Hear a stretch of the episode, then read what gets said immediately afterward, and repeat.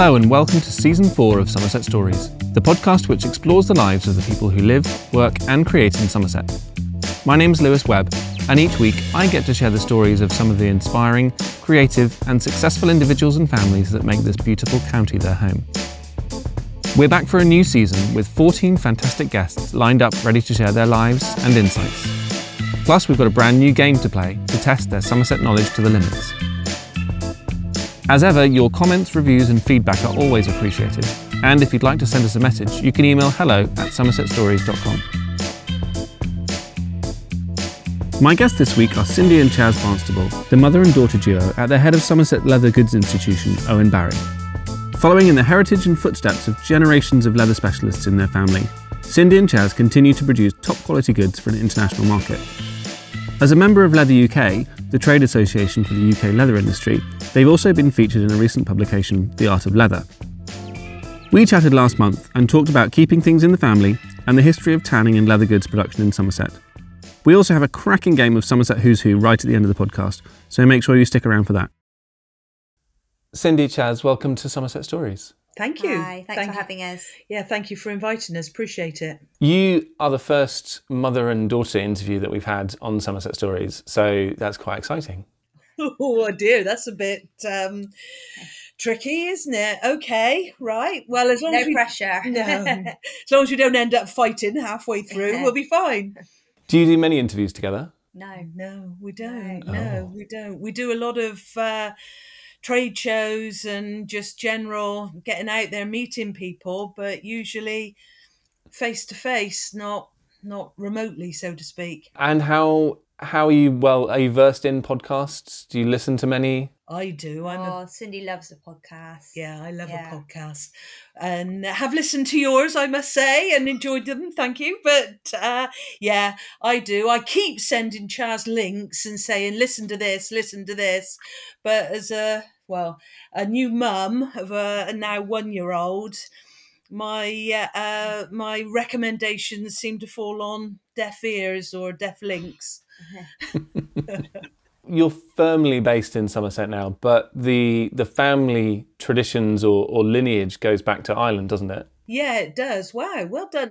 The leather part of our uh, family and industry, our um, attachment to leather goes back to uh, my great great grandparents who were. Um, well, we don't know. There's there's two schools of thought. They were either cattle rustlers who were sort of moved on out of Ireland by the the Garda in the um, late 1800s, or they were casualties of the sort of potato famine or the end of the potato famine, and they came to the West Country uh, to start life afresh, really. And they started when they came over here to be uh, tanners in uh, in Wiltshire, in uh, Ditton Marsh in Wiltshire, and they had a very small tannery there. Um, they were a very loving couple. They had uh, twelve kids, very well balanced, six boys, six girls. Um, but because the tannery was so small, they actually um, their eldest son was the one that came to Street to uh, run the the tannery, the main tannery here in Street in the early 1900s, and uh, um, yeah, and so that's how our side of the business ended up in Somerset as opposed to Wiltshire. And so that was your grandfather, Reginald, is that right? Yeah, my grandfather, sorry, uh, Reginald, he um, he was the first of the Barry boys to uh, come to the tannery, and uh, he was the the boss, I suppose. But in time, all um, of his six five brothers um, also came and, and joined the tannery and uh, worked in various aspects of it. And then his own children, uh, my father and his two elder brothers, they also um, came into the business um, as as they uh, well as they came of age to to start working. The eldest one was uh, sort of the fell monger or the uh, the the person that processed the the skins, got all of the uh, the the nasty bits, clean them and stabilize them. Uh, the middle son, um, he was the one that learned all the the tanning and the colouring and the finishing of the skins. And then my father, Owen, who was the youngest, he was the one that was um, actually sent away to learn his part of the trade. He was sent ooh, all the way to Yeovil, where he was trained as um, uh, as an apprentice cutter by a, a, master cutter down there in Yeovil for over. Originally, he was apprentice for seven years. But because of the war that came in between, he actually ended up uh, working under Mr. Robbins for best part of 11 years. And so, just going back to your grandfather, then, how long was he around for? Do you have memories of him growing up? Was he still around? Yeah, he was. I only have very faint memories. He was older when I was uh, sort of in sort of six, seven, something like that. It's more my grandmother who um, was who I was more involved with. My my my father's mother, she was uh, a very strong woman, and she was the one that sort of influenced us more. These days, if you look for tanning in Somerset, you'll probably find your nearest sunbed salon. but at the time, there would have been quite a large community of tanneries in the area. Is that right? yeah yeah i i think i don't really know the true origins of it but obviously c and j clark cyrus clark um, and where they started tanning um, and then the the surge of the footwear industry around here uh, spawned an, a huge amount of uh, little satellite tanning and manufacturing units.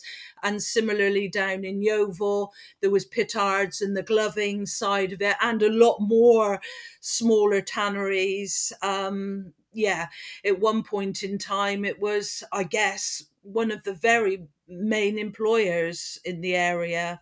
So, as you say, the footwear business was going great guns in and around Street, obviously with Clark's. But the distant city lights of Yeovil, as you mentioned before, um, has a massive history in the gloving trade as well. So there was kind of a, a, bit of a busy period of growth in in the first half uh, of the last century as well, wasn't there? It was really really really productive time for for gloving yeah well certainly as i say owen um, was apprenticed and um, one of many uh, young men that were um, cutters at the bench learning full table cutting in in Yeovil, and it was a, a, a massive employer. And when Owen returned from the war, he also started just as a, uh, as a table cutter, cutting gloves, but into the 50s, of course, um, gloving became less and less necessary. Ladies weren't wearing gloves like they used to. And so that was when um, a lot of industries had to uh, start diversifying into different products. And it was just after the Second World War that, that Owen set up the business, sort of as it is. As it's become now. Yeah, yeah, totally. Because by the time uh, the war had ended, the uh, grandfather and uh, two Owen's two elder brothers had stopped in the tanning industry. So by the time Owen came home from the war, um, there was no family tanning. And uh, so he had to fall back on his skills, which were the manufacturing parts. And that was where, um, that was when the business was basically established in 1948 when he was bringing his own skills to the table and started cutting and making gloves and then the different other aspects of the ranges evolved. Uh, you were born about 10, 11 years after that. So, in your early years, did family life pretty much revolve around the company? No, um, it, it was one of our rules um, and a rule that actually has has gone into Chaz and our relationship as well that as soon as you uh, walk over the threshold of home you don't talk about um, business. Home is for home and family um, business is uh, for business.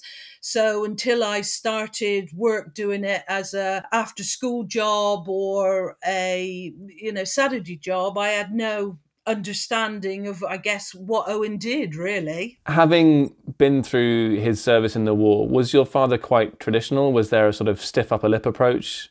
Or was it a more kind of uh, emotionally friendly environment? Oh, good question.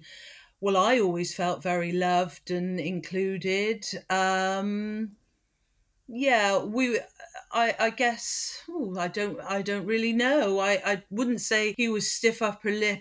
They were very uh, staunch Christian scientists, so there was a lot of love and a lot of turning the other cheek and being patient and forgiving. So uh, I don't think there was a lot of talk or there wasn't a lot of um, I don't know what the expression is now. They weren't so demonstrative about the love and generosity that there perhaps is nowadays, but yeah, certainly there wasn't an aloofness I ever felt. So you think you have picked up that uh, that sort of supportive, loving demeanor, I suppose, to your own your own family and your own view on on the world. Now this is Chaz's. Here you go then, Chaz.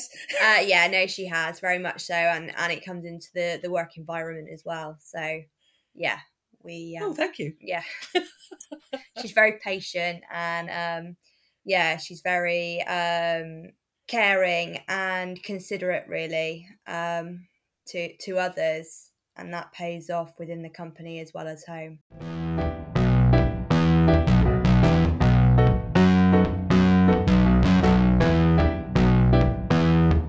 Cindy, you talked about your early foray into working for the business. Was that a conscious decision that you you wanted to join the family business, or is it something that you stumbled into more naturally? Oh no, it was. Uh, the the Saturday work and um, that kind of thing. Everybody used to do that. We all had uh, little jobs as soon as you were about 11, 12. And then I was going to um, go to college because my friend had gone to college. So if Jen could go, I could go. But um, in actual fact, just before I was going to go to uh, SCAT, it was um, Owen had a lady who had time off doing maternity uh, for due to maternity. And so he said to me, Oh, Sin, come and help in the office and be a bit of a junior and a gopher. And so in the May, I started, and whoa, I've never had, never been away from it ever since, really. It was just enjoyed it and yes, just did it.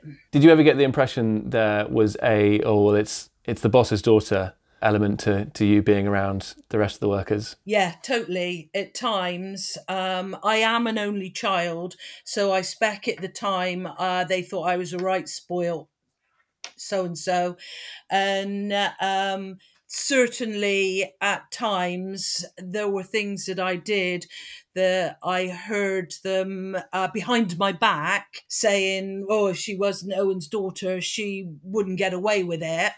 And um, yeah but you you learn those you learn those lessons pretty quick. Because you know if you're a bit sensitive people talking about you unkindly um, soon teaches you to have a different attitude i think. I suppose at that time there were probably different gender dynamics as well going on. It's uh, I, I don't know anything about the business but it strikes me that at that time it would have been very very male dominated was that something that you felt you had to to overcome, either consciously or, or unconsciously at the time? And not exactly at the time. I never, um, I never felt a second class citizen. My father was was never like that. the only time that I actually felt it was when I was meeting through business as I became older and more responsible in the business. Um, solicitors and bank managers always um, they were very um, uh, looked down on, on, or I always felt they looked down on us or on me and uh, didn't think I was necessarily uh, worthwhile of the trust my dad put in me when I started taking over running the business, I guess. Chaz, how about you? What are your earliest memories of the factory and the business? I couldn't tell you how old I was, but there would be many times that I would be um, within the factory and certain members of staff would um, you know make me boats out of cardboard to entertain me and um, and you know sit me in the the window looking out of the car park whilst they were cutting and we would you know talk about the day and things and i would just watch over the whole factory really and i'd be able to go up to the staff and talk to them um, and just kind of float around really. But yeah, I I remember that very well. Um, and then obviously as I got older, I would you know come in after school or um, yeah, I, I think I think that is my yeah biggest memory really. But it, it's always been obviously a part of who we are and you know what we did the the work life really. Cindy, I think you had Chaz and also stepped up into the managing director role within a couple of years of of those those things happening. Do you look back fondly at that time as a as a new mother and as a new managing director, or do you just think actually I must have been crazy to take all that on at the same time? No, I didn't think I was crazy. I just it was something that I want just desperately wanted to do. Yeah, I just it was just my raison d'etre carry on carry on the family business we do think of ourselves as sort of custodians chaz is fifth generation and um yeah it was just i just passionately wanted to do it. Chaz did you get that your mother had these two big hats to wear in the family as the business custodian but also as your mother? Did you did you recall those those almost two, sort of two different not identities but two different big things that that your mom was doing at the time? Yeah they were her two big loves. It was me and my brother and and obviously the owen barry as a company um, so there were many times where we would spend it with our grandparents um, more so than maybe my mum and dad. Um, however my dad is also part of the business so i would have gone on um, trips out, we used to have many outworkers um, through Somerset, Wiltshire, um, Dorset, and Devon. And so he would drive round, and I would be in the car with him going to various different um, key outworkers and, and meeting them. And I remember some of those women quite well. Um, obviously, a lot of them aren't with us anymore, are mm. they? No. Um, so I remember that. But um, yeah, I, you kind of got used to being with our grandparents though and, and enjoyed it really. And then we would see them at the weekends or of an evening. And that was just part of growing up. I didn't really know any different. And were you interested in the business and what was going on, or did you have your own ideas of what you wanted to do? I guess I was interested. It, you know, it took up a, a big proportion of my um, mum and dad's life. So yeah, I was always interested.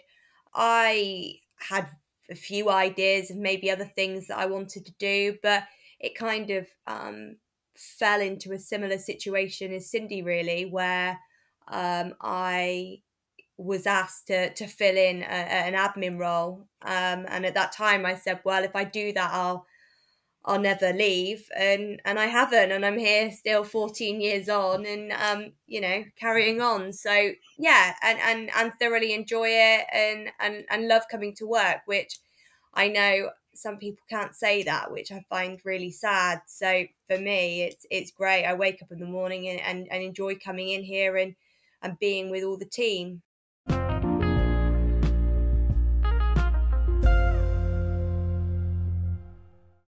You obviously make quite a formidable duo now, but Chaz, maybe um, maybe that wasn't the case as a as a teenager. I don't know. Do, did you always see eye to eye with your mother? Yeah, yeah, I think we did actually.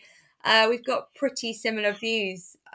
I think I'm very much like her actually, um, in a personal and business sense. Really, uh, we we agree on on most things. Um, most most of the time. So yeah. And with that connection, what does that add in the way in which you work together? Um, well, I think it helps us um, work together easily. We we agree on product quality of product, um, how we want to manufacture, um, and the enjoyment that we get from working with leather and sheepskin and staying true to our heritage.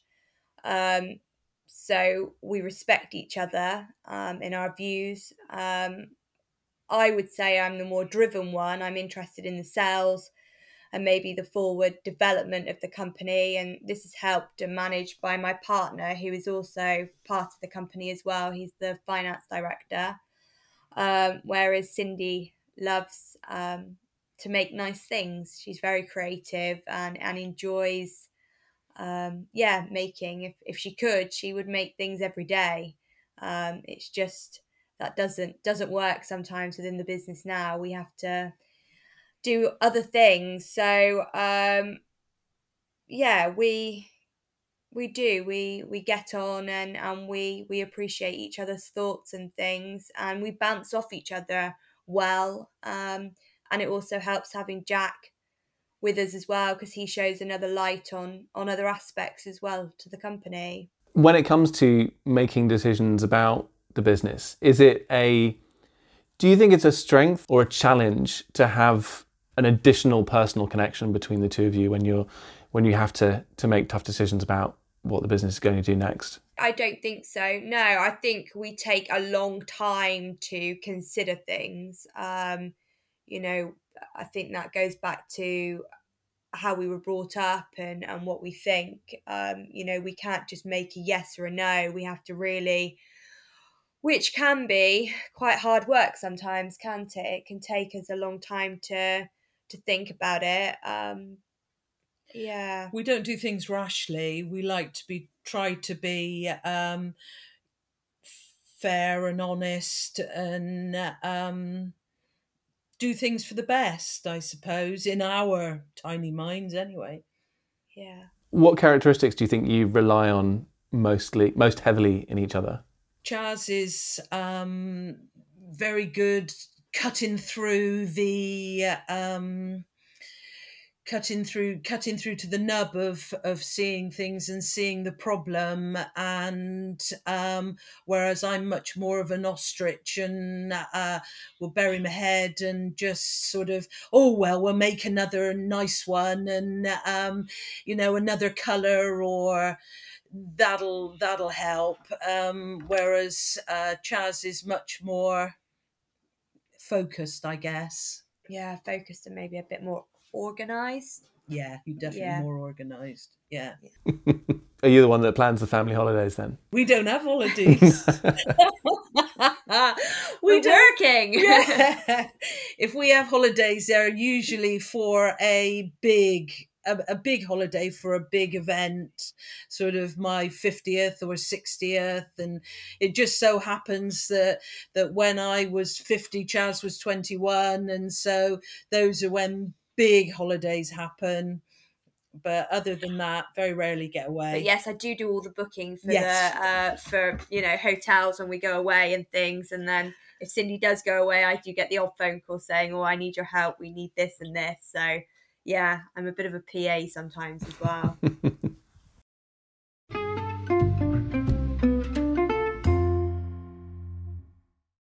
Can you talk me through your process of creation from the initial idea through to the final product? So, our inspiration would come from um, various places. Obviously, pre COVID, we would have travelled. Um, well, for, for market research, which would be attending trade shows or forecasting events. Um, plus, we work closely with high end um, international designers um, and retailers. So all of this is just a great melting pot for us to uh, put all our ideas in.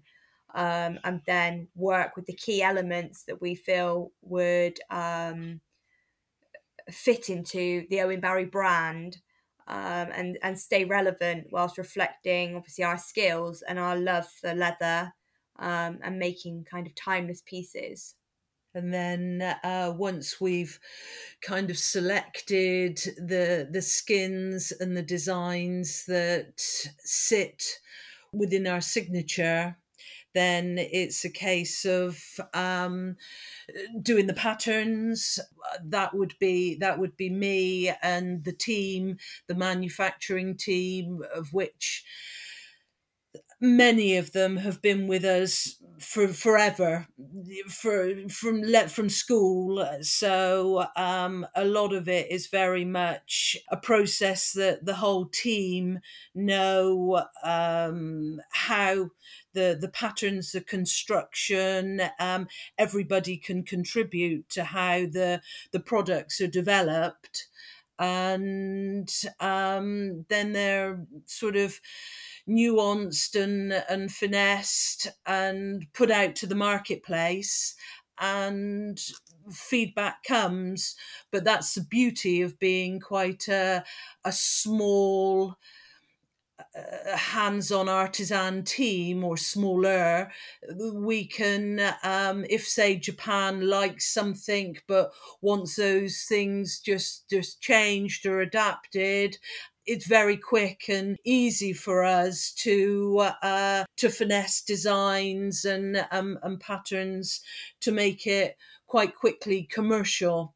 We don't have many duff ones, and of course, everything is is made not to order, but is made just um, yeah, made to order. It is made to order essentially. So we don't have lots of stock or products that we've just conceived and made or imported from India or China that we've got to flog because we're lumbered with it. It's it's stuff that we make because people want to buy it and we can make it and turn it round in fairly short time although of course ironically slow fashion is the uh, um, is the phrase of the moment out there, and slow fashion is what we've been doing through our skills and our manufacturing processes for a lot of years.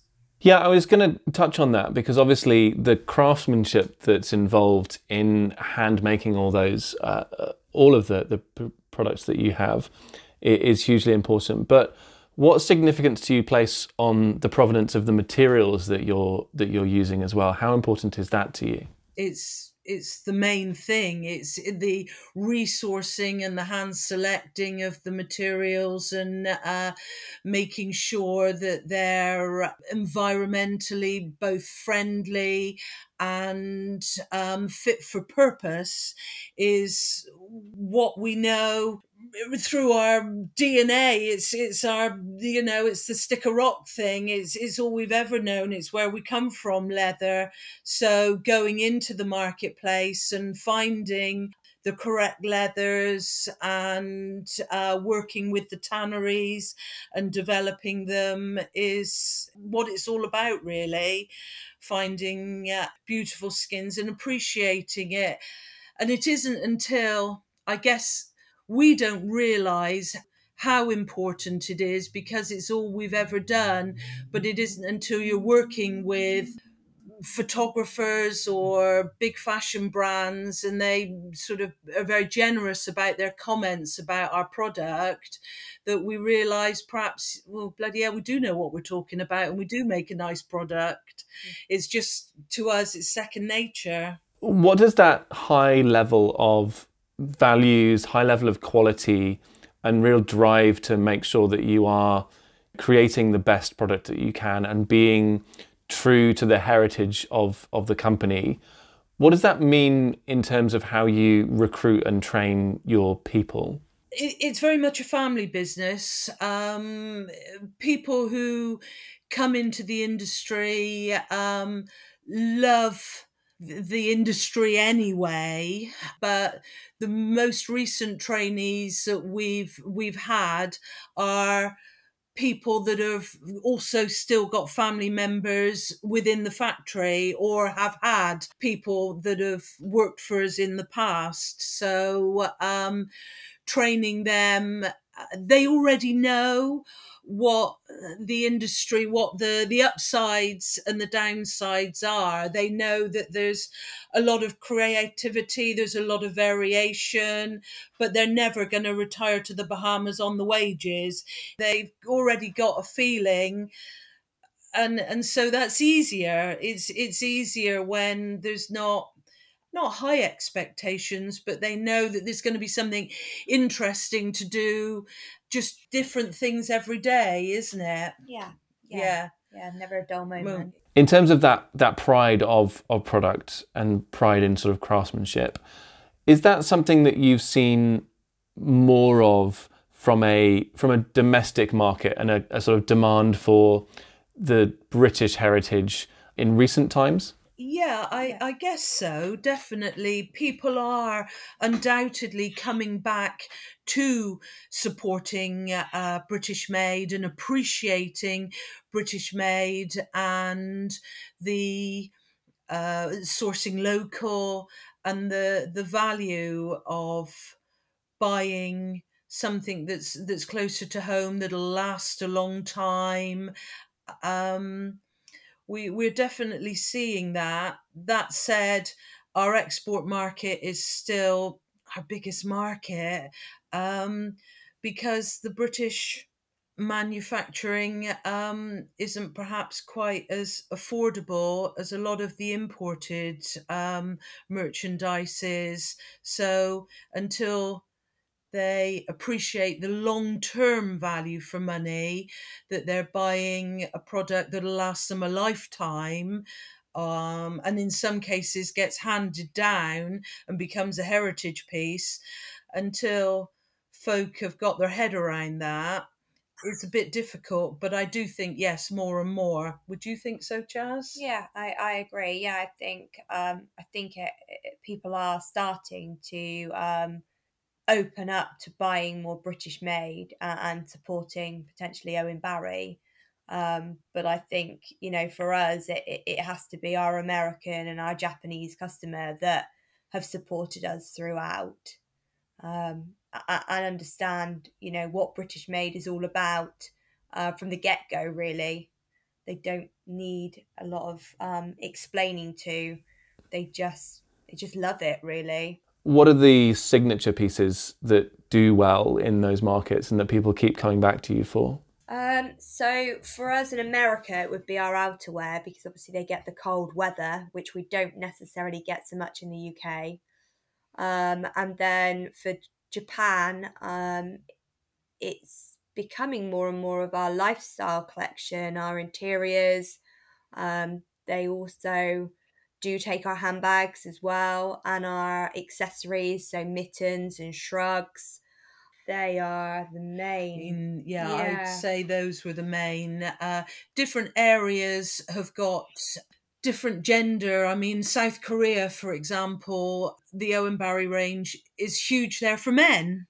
And again, for North America, we've got um, quite a, a big uh, male following in in North America as well, whereas perhaps the UK we're best known for our handbags yeah. and uh, Japan for uh, ladies fashion.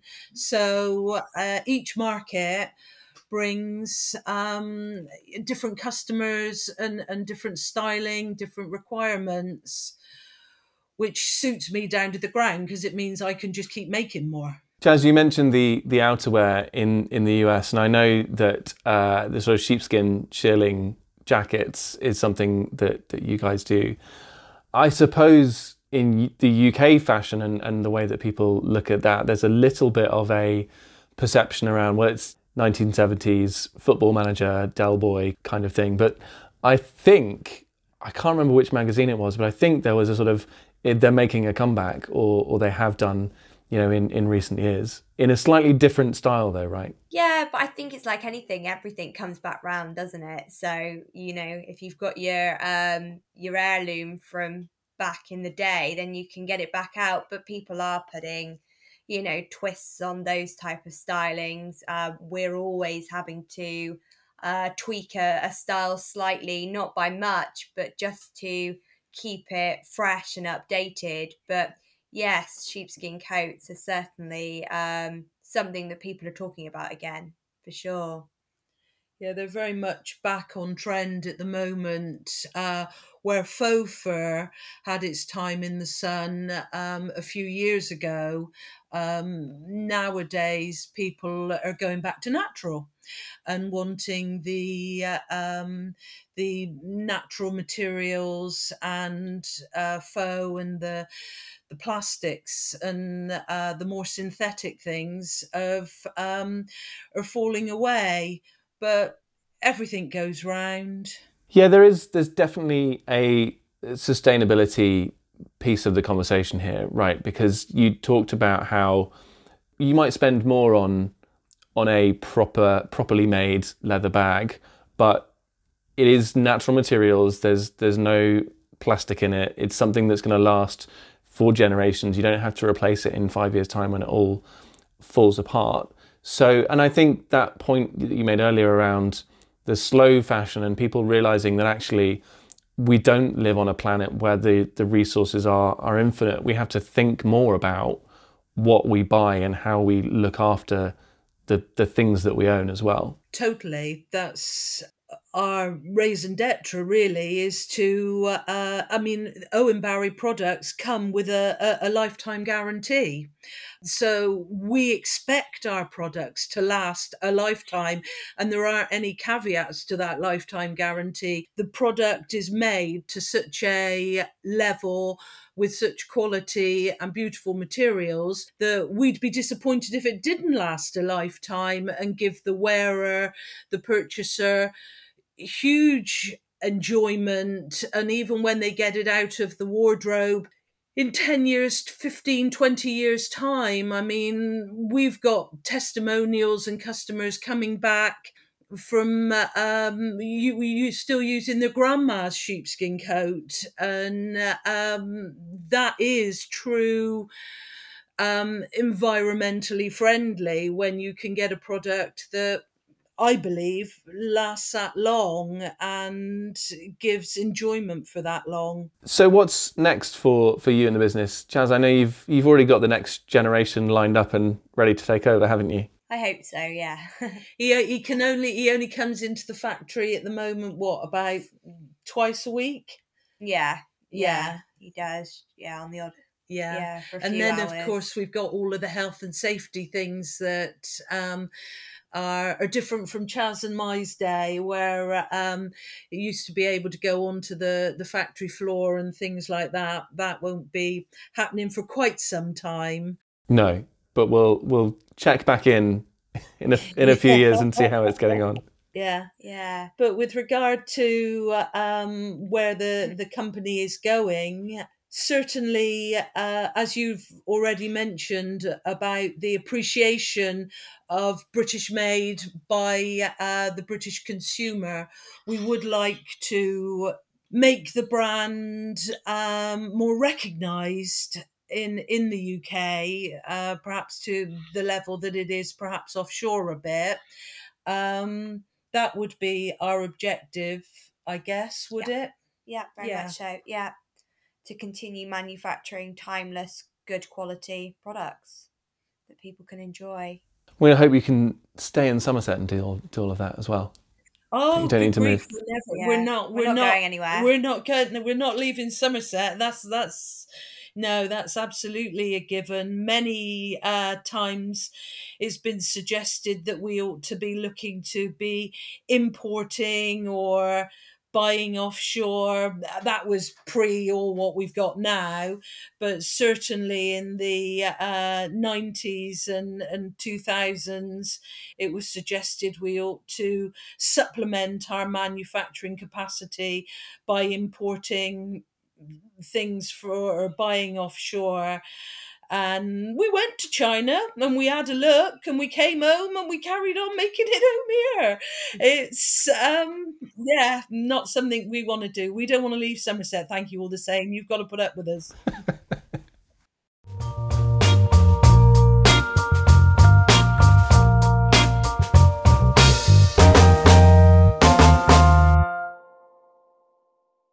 Cindy, Chaz, we're now going to play Somerset Who's Who, which is the game where I'm going to give you the names of people with a Somerset connection and two identities, one of which is real and the other is entirely made up.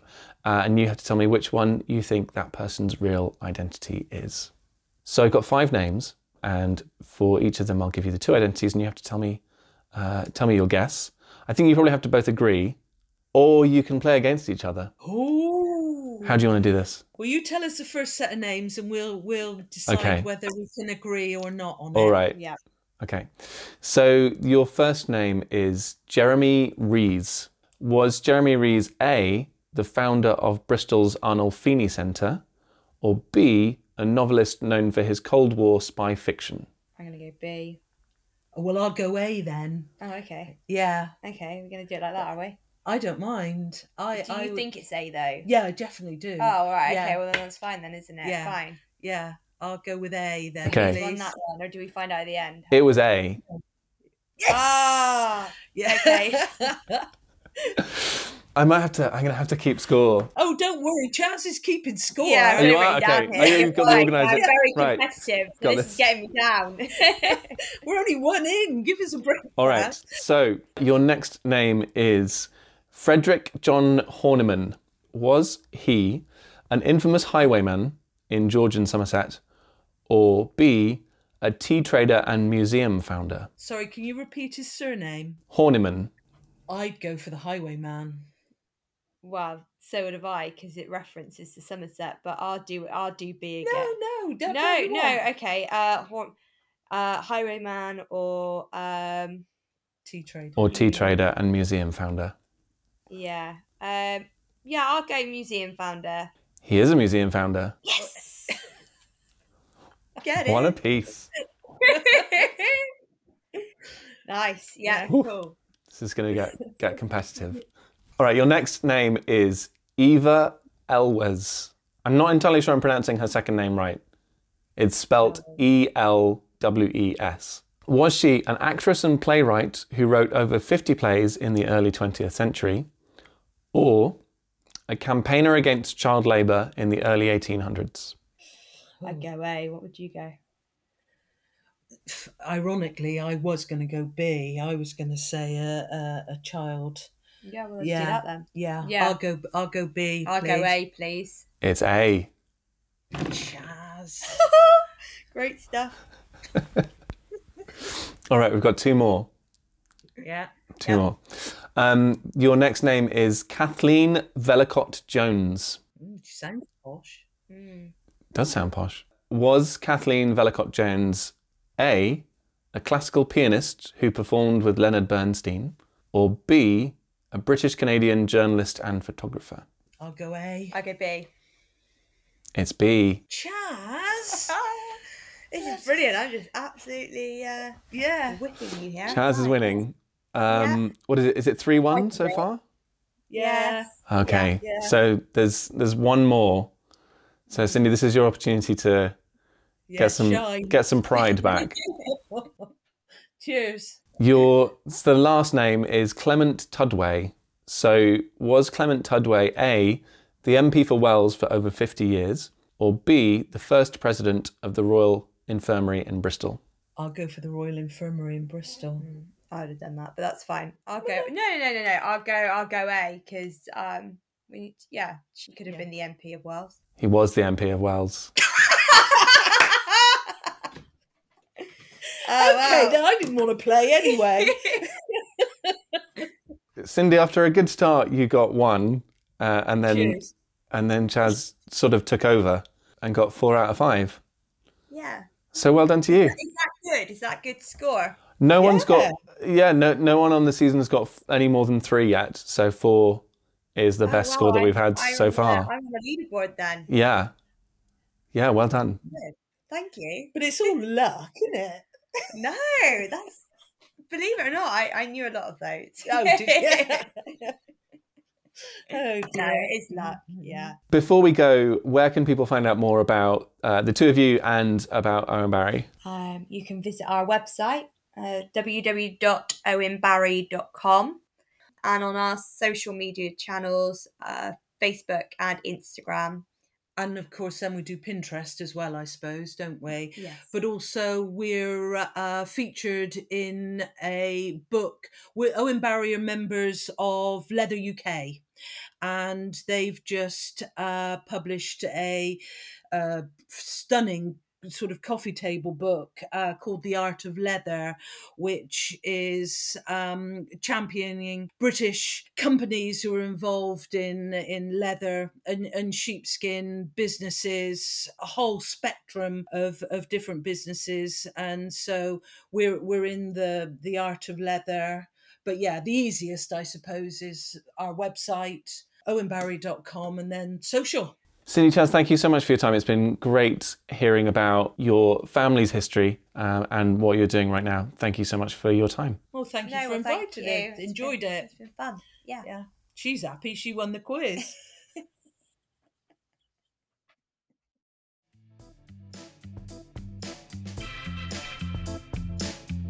Thank you for listening to this episode of Somerset Stories. If you liked it, you can subscribe on Apple, Spotify, Google, or wherever you get your podcasts. If you'd like to get in touch, you can find us on social media at Somerset Stories or email hello at somersetstories.com. Music on all Somerset Stories productions is created by Jazar, who can be found at betterwithmusic.com. See you next time.